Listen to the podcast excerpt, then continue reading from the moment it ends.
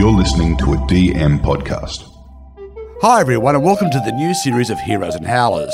It's me, Mikey Robbins, and my mate Paul Wilson. Hi, everybody. Look, we're both still a couple of history tragics, but this season it's not just us doing the heavy lifting. That's right, Mikey. This season, we've got special guests picking out their very own heroes. And Howlers. yeah, we're still on the lookout for those weird bits of history that have surreptitiously changed the course of mankind. and we're still uncovering the cock ups, those moments of madness that have made the world what it is today. But now we've got backup. And together we'll be turning history back to front and back again. Hi, folks, you're with Paul and Mikey, Heroes and Howlers, and the rest is history. G'day, Paul. G'day, Mikey. Now, today, this is very exciting because, for a start, this is the first time Paul and I are holding hands at the moment. We've used satellite technology, which Yes. could go, but we are going to the States and we're talking to a guy called Jesse Joyce. Now, Jesse, for Australian listeners, a bit of a background. You've been a stand up comic for how many years now? Like 23 years, something like that. You've toured around the world. You've, you've done shows uh, for the troops overseas, but also too you've written for everyone. I mean, you know, you're best known probably for your work with Jimmy Kimmel, but you've written with Joan Rivers to Seth MacFarlane. But this, this is your first book. Now let's Yeah. let's get the title right. Okay. Killing the guys who killed the guy who killed Lincoln. A nutty story about Edward Booth and Boston Corbett. What made you, after years of stand up and comedy writing, going, you know what? I think America needs another book about the Civil War. Uh, well, to be honest, it came to me. Scribd, the company who is the the publisher, uh, were looking for some comedy history thing, and so they kind of put feelers out. And my manager was like, "I know a guy who just bores me to death with comedy history, Excellent. on every phone call, and I know the perfect guy for this." And so he reached out to me. I pitched him a few ideas, and this particular book, I've just I've always been fascinated about these two specific guys that are hmm. kind of on the periphery of the of the Lincoln assassination, and I thought they'd be make a funny book. And that's what we wanted to talk about today because that's what we're really interested in. The stories behind the story, isn't it? You know, like Carlyle Yeah. always says it's the heroes that make history, but really it's the little bits in the background which we think are most interesting. But we ha- do have to ask you, are, your two guys that you're bringing to the table today, do you do you see them as heroes or howlers? to, to be honest, I, I I'm a fan of your podcast. I've listened to it before, you know, and I've always thought like, oh, these guys would fit in. I I think they're kind of both. Yes. both. Yes. You know, like they fit. They both fit both descriptions. Mm. You know, they both had heroic moments. And by the way, howler is not really a, a, a American No. term, but. I've picked it up from your podcast. I understand its its meaning, and and they are both that too. Okay, so I, I think we'll start with Boston Corbett, mm. or um, you know, the 19th century's Jack Ruby. Yes. Yeah, Now, for a start, it's a strange life, and, and it's funny how there are echoes of his life in, in Edward Booth, who we'll get to later, because Boston wasn't his real name. No, he was born. His name was Thomas. He was a British guy who came over to America when he was like nine with his uh, tired old dad, who was in his like late fifties. Uh, so, see, you know, kind of an old guy for uh, to, to be dragging a nine-year-old across the ocean. Because yeah, he starts off fairly normal, you know, but he is a milliner. Well, he works in, in silk hats, finishing off silk hats. Yeah, And that's the old, you know, Lewis Carroll, the Mad, Mad Hatter, Hatter, yeah. uh, and Mercury. So even before he has his breakdown, there is some there is some sort of you know, proof that you know, Mercury wasn't helping. It's when his wife dies and his his kid dies, he seems to have a breakdown, and from then he falls down the bottle, and that's when things get a bit weird. yeah. Well, I think things were like building because I learned a lot about about uh, mercury poisoning. Oh, uh, yeah. in the researching of this book. It's pretty fascinating because it really makes you completely crazy, and it's cumulative too. So the more you ingest, the crazier you get. You know, Yeah. and you would just sit in a closed room inhaling mercury vapor all day when you steamed these hats, you know? Yeah. And so, yeah, so it was that combined with, I think, the the loss of his wife and child that like really made him snap. One of the things I always find fascinating is that mercury was, for centuries, was given as a cure for syphilis. Oh, yeah, that's super funny. I know because the symptoms of mercury poisoning and the symptoms of syphilis are pretty much one and the same. Ah. Yeah. Well, that's why that's why the hat thing, which I thought was super interesting that I learned is that they used to steam felt in human piss. That's how it used to be done. Yeah. So the hatters would pee on their own hats, right? So any picture you see of a guy in the 1840s wearing a hat, that was just like soaked in the guy who's who made its piss. and um and then what they discovered was hatters who had syphilis made better hats. And then from there they did the math and were like, oh wait, maybe it's not the piss, maybe it's the, the mercury that's really helping. So, so right before Boston Corbett started making hats for a living, they switched over to liquid mercury. And so he basically just ingested liquid mercury for 20 years. Apart from the mercury and, of course, the, you know, the loss of his, his wife and child, it's in the late 1850s he becomes enthralled by a street preacher. Yeah. He becomes a zealot, grows his hair and his beard, which wasn't the fashion at, at the time.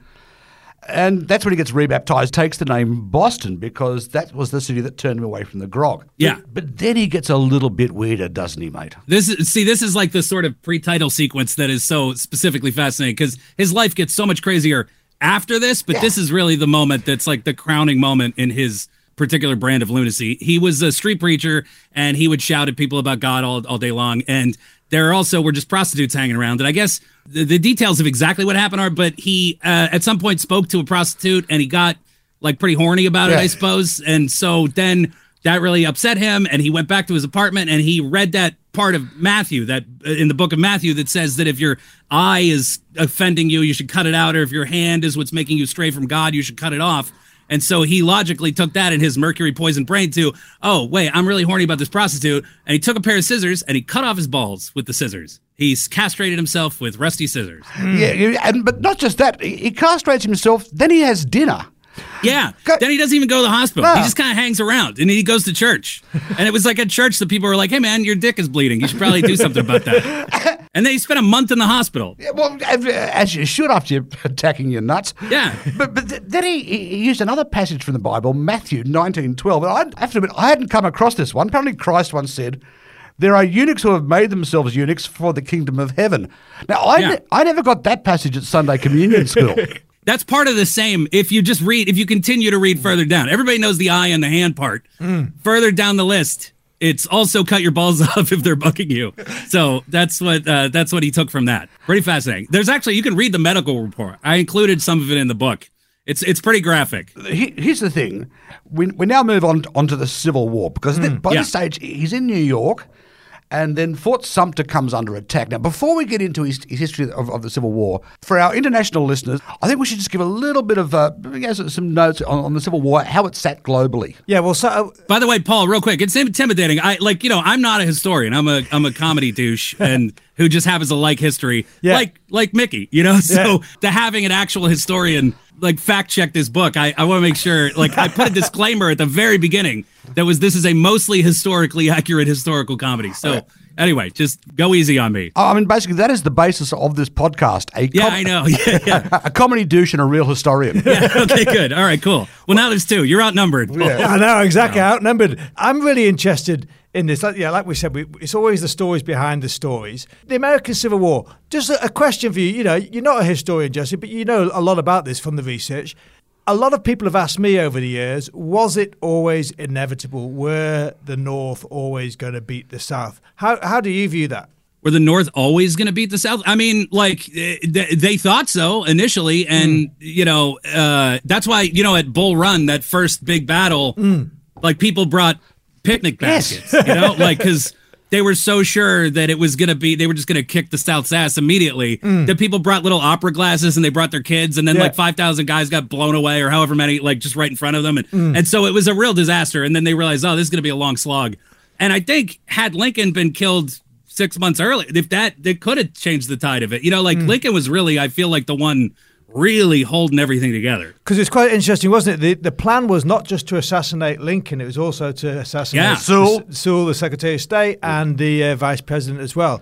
Do you think if they'd taken all three out, that would have been enough to derail the, the process, or were the wheels already turning too far by then, too fast? Yeah, well, at the time, yeah, yeah. I mean, that's what one of the reasons why John Wilkes Booth is such an idiot is that too he, late. He thought that yeah, it's like too little, too late. Yeah. Like, uh, I mean, he's 100 percent in the howler category, but Mm. like. Had that happened a year earlier, maybe you Mm-hmm. know, like, but by that point they were so demoralized, and the wind had been taken out of their sails, and Yeah. they were eating their own shoes, and they had, you know, just battalions of child soldiers at Mm. that point, you know, just because they had most of the guys had been killed. So, you know, I, I just they didn't have they didn't have the infrastructure to keep it going at that point. No, not at that point. But as you say, a few years earlier, a couple of years earlier, you know, even though the North thought they were going to win, the South were quite confident at the beginning. And the other question I'm always asked, you know, being a Brit, is would Britain have ever been involved? Could they have been involved? If they had been involved, may it have been a different outcome?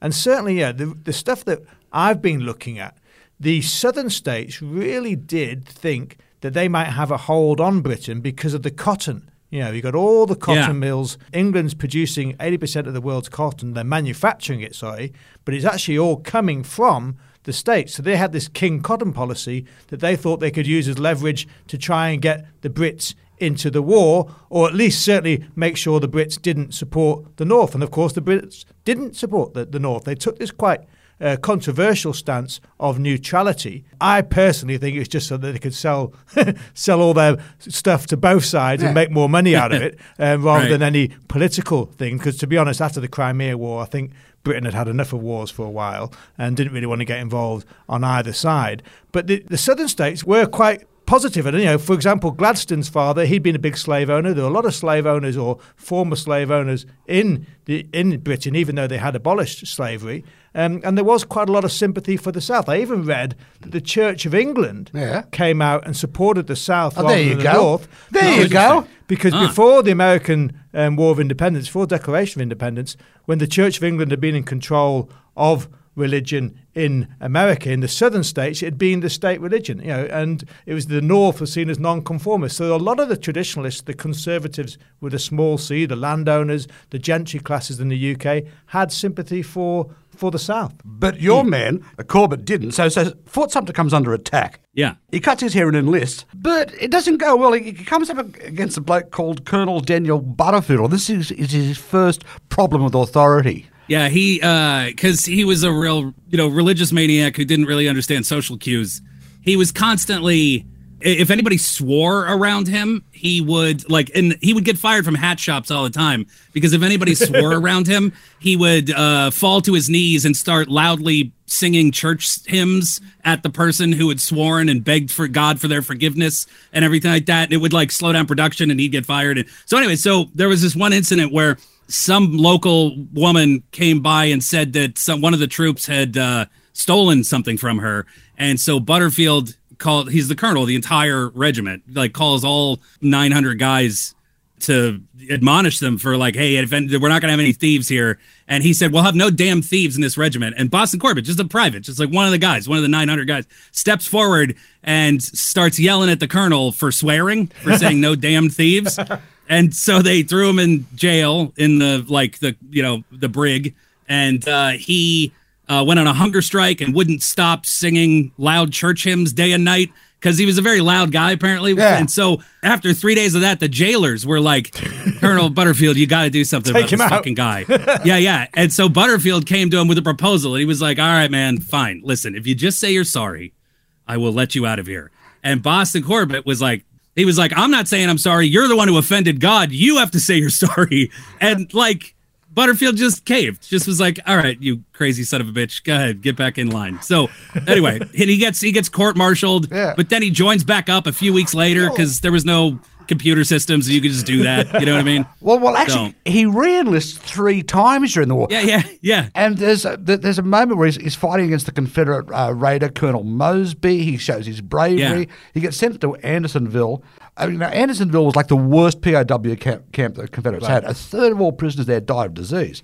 Gets out, rejoins his, his old regiment. Then the war ends, and then it gets weirder.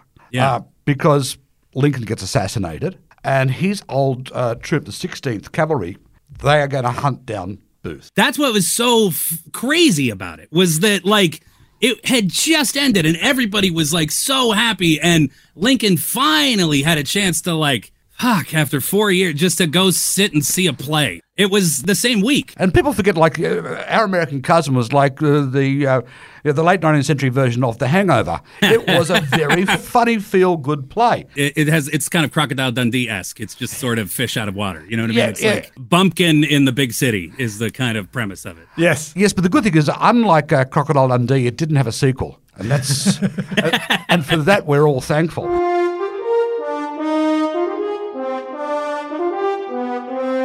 Okay, folks, so we're talking about the man who shot the man who shot the man. The main man, of course, being Lincoln at the end um, of the U.S. Civil War. His assassin is Booth, but we've been talking about the guy who killed Booth, Boston. So how, Mikey? How did we end up here? Well, I think we'll throw to Jesse here because know, Boston is, is, is filled with, with, with zealotry after Lincoln's assassination. So he joins the group that hunts down Booth. Is, is that right? Yeah, yeah, yeah. He was like a, a pretty loud abolitionist and uh, really detested slavery and he even like tried for a few years to sell hats in Richmond, Virginia, but but couldn't help himself and kept yelling at people about slavery and nobody wanted to buy hats from him and whatever. So so he was when when Lincoln was assassinated, he was particularly incensed because he was very patriotic and he loved Lincoln and Lincoln emancipated the slaves and he he was all in on Lincoln and so then and also he was completely crazy and so Lincoln gets killed and it just fires him up. So he's like the first guy to volunteer to hunt this motherfucker down, right? So he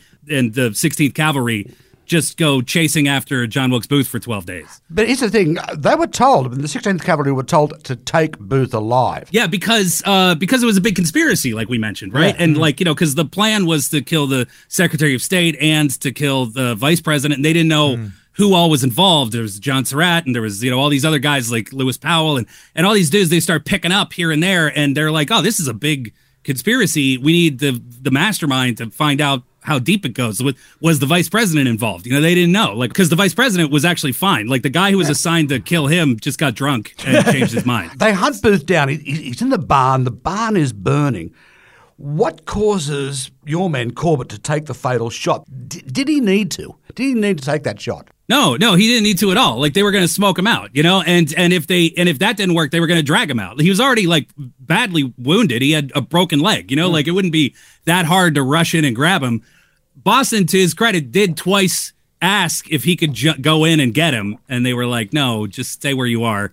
And so then the third time, all of a sudden, God started talking to him. That used to happen a lot to him. yeah. And God told him, like, you know what? You should probably kill this guy. And so he just, he was positioned at this crack in the barn where he could see everything that was going on. And because of the fire, everything was illuminated. And he says it later on in the inquest that he was aiming elsewhere, but uh, he ended up shooting Booth exactly in the spot where Lincoln was killed, right? In the back of the head. Wow. In the same spot. And so Boston attributes that to like, see, it was God. You know what I mean? So then they they immediately are like, Boston, what the fuck have you done? And so they like arrest him and they're gonna take him back to uh, DC for a court martial hearing, and he has to like explain everything to Edwin Stanton, who was this kind of big, tough, mean guy who was the Secretary of War, you know, and everybody's afraid of him. And uh and uh he gets there and it's like it was like the Super Bowl parade, Yeah. right? Like Yeah. it was chaos. Everybody was so thrilled when he arrived, when Boston Corbett arrived. He was a national hero overnight, immediately, mm-hmm. because he was the guy who killed John Wilkes Booth. Yeah. And so they basically had to go like, well, I guess I don't know. He's a hero. Everybody seems pretty thrilled about it. So they just let him go. Like just like he just overnight became a hero, and then Mathew Brady takes his Yeah. pictures. Yes. And and which is a rare thing. Like most people never got their picture taken, you know. And this is like the most famous photographer in the world. And uh, he, or at least in America, he'd already taken a Booth's picture before and Mm. Lincoln's and whatever. So now he takes Boston's picture and he turns that into like a baseball card Yes. that gets trade like you know passed around all over America. Everybody has, everybody wants it and has it. And Boston becomes this enormous celebrity, and he starts getting invited to like go on tour and Yes. like talk about the killing of Booth. And so he like goes to theaters and he is like he's an awkward guy and he's very crazy. And so his shows are disastrous. But people still come and see him. Oh yeah, yeah, yeah. Everybody wanted to go see him. It's hard to underestimate just how big a story is because we touched on in an earlier episode, Jesse. We talked about the original assassination of Lincoln by Booth, and that you know Yeah. in itself seemed like a big story. But this almost became a bigger story. Uh, He, he really was seen as a hero for getting the revenge, right? Yeah, yeah. They, they called him Lincoln's Avenging Angel Yes, or whatever. it, and so yeah. and everybody wanted to see him and get his autograph and shake his hand and all that stuff. And and then it, it's funny. Every even every, I read a bunch of old newspapers and like every single review is like this show is bad. Like like everybody was like this is a mess. Like like so so Boston got a lot of people to come and see him once. No one came again. No. Yeah, yeah. Nobody came back No to the repeat. second show. No repeats. So That becomes the, the next problematic chapter in his life because the fame fades Yeah. and he starts to get a little bit crazier. By 1874, he's more and more erratic. He's tormented by conspiracy theories that Booth's alive and Booth is actually going to hunt him down. Yeah, that's so fascinating to me. It's like a QAnon thing, sort of. You know, like Yeah. he like people in the South started rewriting history and saying that John isn't really dead and Boston killed the wrong guy. And Boston would get very mad anytime anybody said that. He'd pull guns on them like all the time in public. He was always pulling guns on people. In fact, it, wasn't, wasn't he known for taking pot shots at children that played too close to his house? Well, that's later. That's later. later, yeah, yeah. yeah, But that's like he continues to go ever crazier. like Right. it, it just it continues to ascend or descend, however you want to say it, toward further craziness. But so somewhere in this period after, like a decade after, he starts believing those crazy rumors that John Wilkes Booth is alive, Hmm. and he's very mad at Boston for killing him. You understand? Like so yeah, yeah. he he like so somebody sends Boston a death threat from John Wilkes Booth and he freaks out and he's like oh my god the guy who I killed is so mad at me he's coming back he's coming to kill me Ah. so he just picks up and takes off and moves to Kansas which is very far away from New Jersey where he was living Yeah. and it's like right in the middle of the country and at the time there was nothing there and he just moves to Kansas and just digs a gigantic hole in the ground and like lives in the hole just waiting for the day when John Wilkes Booth is going to show up with his like two guns pointed at the entrance to the hole just waiting for John Oh, yeah, but, but, but then in 1886, uh, the local veterans organisation in Kansas, they feel sorry for him. They get him a job as a doorkeeper Yeah. at the state legislature. Yeah. But once again, you said, you know, his propensity to pulling pulling out guns for no real reason bites, bites him in the ass, and he ends up in an asylum. Yeah But then, but Yeah. then the story continues. He steals a horse. Yeah. So he's in the hole and he's very crazy. And he would take shots at local children who came on his property and he'd have to go and go to court and they drag him to court. And one time when he was in court, he pulled his guns on everybody in court because for some fucking reason they didn't think to take his guns away from him during his pulling guns on people trial. and and he just took off and went home back to his hole and like they just like let him do whatever because he was so crazy and then yeah but a veterans organization was like this guy was really famous back in the day and he you know he's the guy who stopped Killed the guy. Booth. and so mm. right so mm. they give him this just ceremonial gig just kind of like a i don't know if you guys have do you guys have walmarts there like Yeah, a yeah. walmart greeter is Walmart greeters are just jobs reserved for retirees, you know, and all they have to do is just sort of smile and stand there and tell people where the bathroom is, you know, like so he was basically yeah, that at the Kansas State House. Sounds like a good gig. Yeah, exactly. It was a very easy gig. All he had to do was just not hold the entire Kansas State House hostage, and that's exactly what he did. So he he freaks out, and then he holds everybody hostage. The Speaker of the House, like the whole, all the whole legislature for hours, and they have to arrest him and then put him in an insane asylum. Yeah, Uh, which he escapes from, which brings us to the yeah, last exactly. Which brings us to the last part of the Corbett story. There are so many theories about what happens to him and how he died. Have you settled on how did he actually die? No, I don't. I like well, so what I think historians would say is that the what was reported is that he went to Mexico and just was never seen again. Hmm. But there is this other theory, and I like it more because it's more fun, that he ended up somehow up in Minnesota uh, as like an old man, and he would hunt wild game for like a logging camp. And he was this crazy old man who like lived by himself, a recluse, and his name was Thomas Corbett, which that was his original. That was Yes. his real name. Yes. And then the biggest forest fire in American history at the time, the Great Hinckley Fire, broke out. And like the last thing people remember seeing, some of the guys who survived it from the logging camp was that old guy, uh, uh, Thomas Corbett, not being able to keep up, seeing him in the fire, and that he probably he may have died in that forest fire, which is a pretty historic death too, you know. So In, in fact, Google Hinckley Fire of 1894. It's, it's actually a pretty well documented event. I, I- Mm. Yeah. I, I think with that, we'll uh, put uh, Boston Corbett to one side, take a break, and have a chat about Edwin Booth.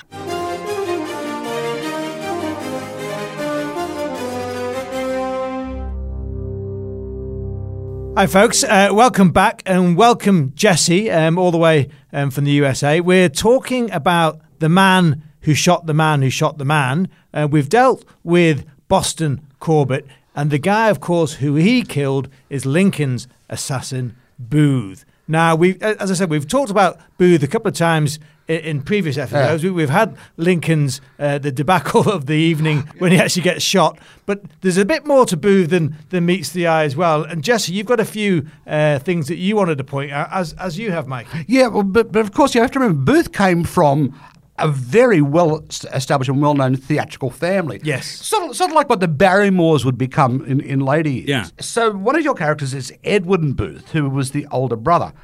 Now, if we're to look at Edwin's life, we have to realise too that uh, the father of both Edwin and John Wilkes uh, was a guy called uh, Junius Brutus Booth. Now, Junius had a few problems of his own, didn't he?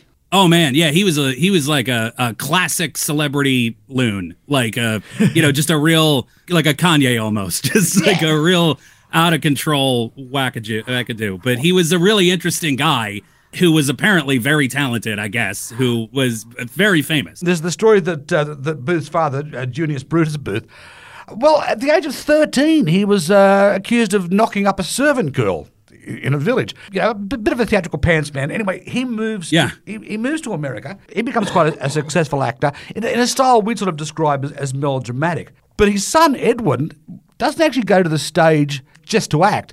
At the age of 13, you, you know, your main second character in the book, Edward Booth, the, you know, the brother of John Wilkes Booth, is pretty much his dad's guardian. Yeah, yeah, yeah. It's like a reverse Britney Spears situation. Like he has, Yes. he's like a has a conservatorship of his dad, basically, because his dad was such a maniac. So he has to go on the road to babysit his unpredictable father, who would do stuff like like he would just take his pants off Yeah. sometimes, like he would just be naked publicly, or he'd get in drunken fights. Sometimes, like he would play Richard III, and that was like his sort of signature role, right? Yes. That was his, what he was most famous for. And he would just arbitrarily decide in the middle of the show that he didn't want to lose the sword fight and die at the end. And he mm-hmm. would literally fight these other local actors out into the street with his toy sword, you know, until the cops had to yank him off him. Like, to, but it's very confusing to the rest of the cast. So he would end up in jail all the time and he would blow the money on just crazy shit. He would get drunk. Or one time I have this story, this story in the book that he was like a, also like a, a real intense animal rights activist. like that you right. didn't really see back then. Well, I think he was just very intense, full stop, wasn't he, Jesse? You know, he, he was a handful, which is why his son, of course, um, was looking after him. And I think I, I think it's really important for listeners just to realise that we're talking about an incredibly famous Yeah. uh, theatrical family. You know, father, son, and then of course the other son, Thomas Wilkes, who then of course becomes the assassin of Lincoln. Yeah, John Wilkes, but in that like famous family lineage, was sort of like one of the lamer Hemsworths. Yeah, you know he what I mean. So he was not that big a deal. Very much the junior, yeah. But here's the thing. Edwin gets on stage, and he had some non-speaking roles, but in New York in about 1851, Dad's too drunk to go on. So Edwin goes on, and it, it- once again as Richard. And I'd like to say a star is born, but not really. He becomes a jobbing actor. He constantly tours. And how's this, Paul? He even makes it to Australia. Oh. Yeah. Edwin Booth does a tour of uh, the Australia and the Sandwich Isles, now Hawaii, 1854. But it's in 1860 with shows in New York and Boston that he really makes his mark. Tell me if I'm wrong here, Jesse.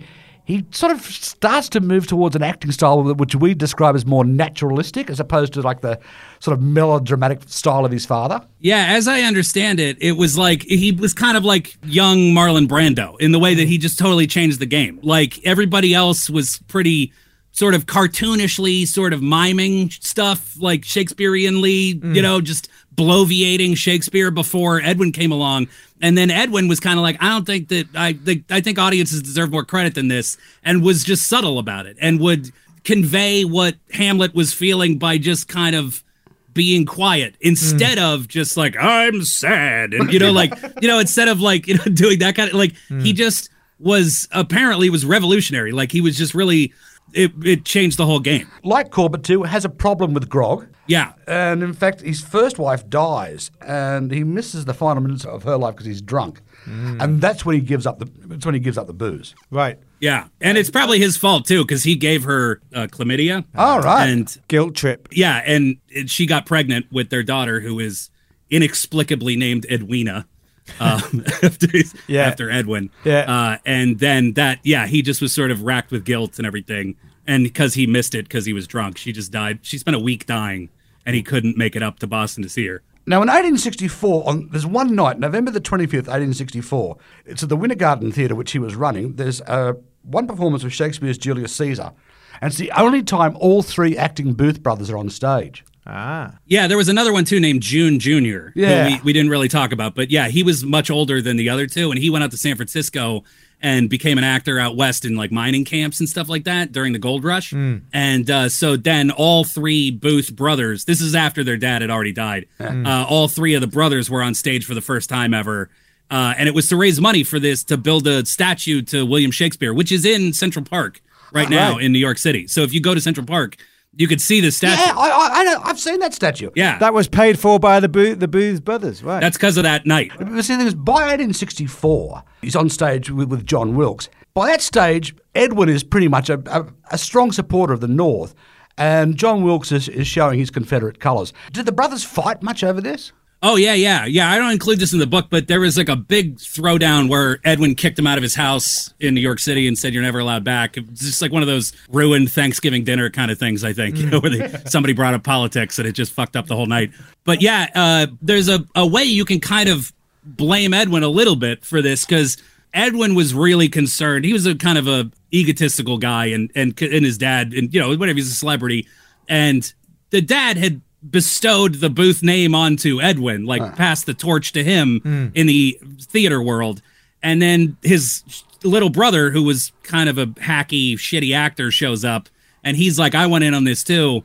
And Edwin said, like, I don't want you screwing up our family reputation. Mm. And so he basically banished John to perform in the South in the 1850s before oh, the Civil War. Right. So Edwin was like, I'm going to take all the cool modern northern cities like Boston yeah. and you know uh, Chicago and Philadelphia and New York. Yeah, and New York and yeah, and you are welcome to go ahead and perform wherever you want in the South. Mm. And so it's like the late 1850s, and John has to go down there and he didn't he wasn't trained or anything like Edwin was because he didn't have his dad's benefit of like watching his dad perform and so you know he's just kind of making it up as he goes along and just going and doing these shows in barns in Mobile Alabama and then afterwards he just goes out and gets drunk with these guys who are just bitching about the north and northern mm. aggression and the fact that there's guys up in the north who are trying to keep us down and won't let us do what we want and you know like and John really identified with that was like yeah yeah I know a guy my brother's like that you know and so he kind of got radicalized for that very reason. There, there's something about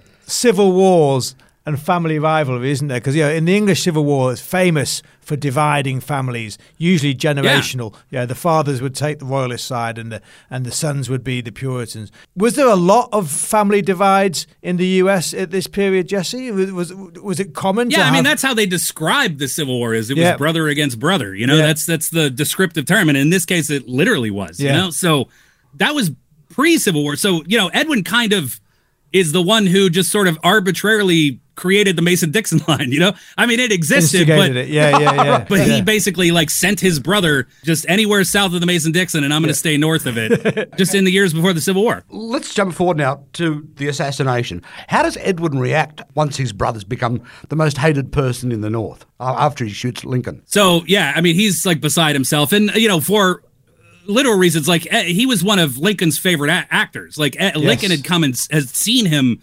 perform like mm. six times, and so he knew Lincoln, and Lincoln was a fan of his, and you know he was a proud patriot and a northerner, and you know his dad was like that too, and uh, and so.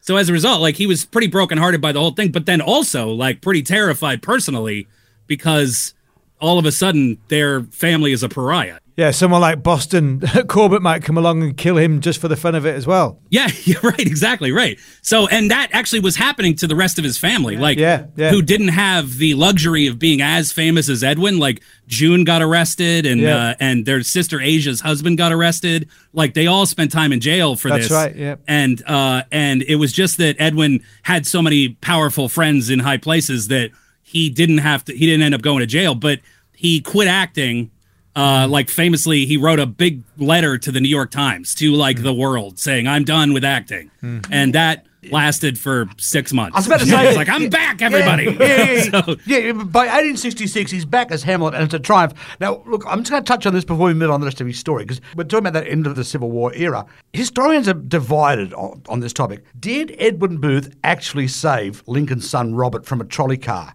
in late 1864 or early 1865. Paul would know better than I would, but everything I've ever read says that that's a true story. That Robert Lincoln himself said that. Paul, have you heard otherwise? Or I've told that Lincoln's son always claimed it to be true. Yeah. But for me, it's just one of those you know, historical coincidences. It's a, it's a coincidence, isn't it? Yeah. It's one of the reasons, like, it was one of the initial anecdotes I knew when I started writing this book was like, mm. oh, I definitely want to include that. Yeah. That, yeah, when Robert Lincoln was like 20, he was coming back from college or whatever, and he was at a train station and it was very crowded and he fell between two train cars just as they started to move and he was going to get crushed and somebody just reached down and grabbed him and pulled him up mm. and it was the most famous man in america it was mm. edwin mm. booth and so robert lincoln recognized him right away it was like holy shit like thanks edwin booth while we're talking edwin booth we've actually touched on this before. In 1875, Edwin Booth does the first American proper version of King Lear because a guy called Nahum Tate, we did an Yes, episode about that's him. right, we did that. He turned King Lear into basically a rom com. And it wasn't until Edwin Booth restages it in 1875 that we get the original Shakespearean text. And goes back to being Really? a tragedy. Huh. Yeah. That's fascinating. Booth actually ends his legacy is as a great actor. But there's one thing I've got to ask because you are in the business and you are bi coastal. Yeah. Have you ever been to the Players Club in Manhattan? No, I wish I I really want to go. This fascination with this particular story happened after I moved to Los Angeles, but I lived in New York for many years and I went by Gramercy Park and I saw the statue of Edwin that's there in the park and I know I walked past his house, but I've hmm. never been in the players. And the coolest thing is Edwin's apartment is upstairs, right? It used to be his house and then he basically donated it to start this club with Mark Ah. Twain and with uh, William Tecumseh Sherman. Those three guys got together to start the players, and they used Edwin's mansion, but Edwin kept an apartment upstairs. And one of the rules, the bylaws of the founding of the club was that they have to keep Edwin's apartment exactly the same for eternity. Brilliant. And uh, it still is. So you can see, you can go up there, and his little slippers are in the place where he died. And there's this, um, there, one of the walls I think is really interesting. It's right by his bed. You can see it in pictures. Uh, it only has two photos, and it's of John and of his second wife, who he couldn't stand, Miriam McVicker. And he used to call it his wall of shame. So, which, which interesting, like he kind of killed his first wife. You know what I mean? In a way, know, yeah. That, I mean, I think it's just more like people that he that pissed him off. So I feel like you really need a third face on that wall to Or two pictures in the mirror. Yeah. how bad a person you have to be to end up on that wall. You know what I mean? So We've been chatting with Jesse Joyce. The book is called Killing the Guys Who Killed the Guy Who Killed Lincoln, a nutty story, testicle reference, about Yeah. Edwin Booth and Boston Corbett. Now, this is your debut book after, Yeah. after a storied career in, in comedy and comedy writing. Have you got the history bug? Is there going to be another history book, mate? Oh sure, yeah, yeah, yeah, yeah. I mean, I've been I've been a history dork forever. I just didn't know anybody wanted to hear what I had to say. So, uh, yeah, like, it's kind of nice. And and the thing is, I, I've been sober for 18 years, so I I love the idea of drunk history, but I can't get drunk and tell people in bars about history. So I need another outlet for that. So that's why I thought maybe I'll write a book and do drunk history, but from a sober guy. So. Can we just say it's been an absolute pleasure talking to you, Jesse? And um, look, next time in Australia, uh, we'd love to buy you a meal. Oh man, that's a goal of mine to go to Australia. Um, and uh, folks, you know, if you you want to go back through the catalogue, you'll you'll see we've got a few episodes on Lincoln, and we've also, as I said, King Lear, some of the theatre in the 19th century. Yeah, we do. Um, for the US as well. So go and have a look at those, uh, and hopefully, Jesse, you'll you'll write another book for us and and come on and see us next year. I would love to. And in the meantime, I'll, I'll be listening because I, I love your show. All right, folks, so there you go. Any questions, any comments, just drop us a line on all your social media Twitter, Facebook, Insta, whichever you prefer. That's right, and always the same handle at the rest is hist. The rest is history, and you'll find all that in the show notes. And wherever you're listening, don't forget to like, subscribe, comment on whichever platform you happen to use. It's always good to get your feedback. Yes, keep it all coming. Lots of fun And lots of maps. and lots of new guests to look forward to. Paulie, we've got guests galore, each with their very own hero and howler.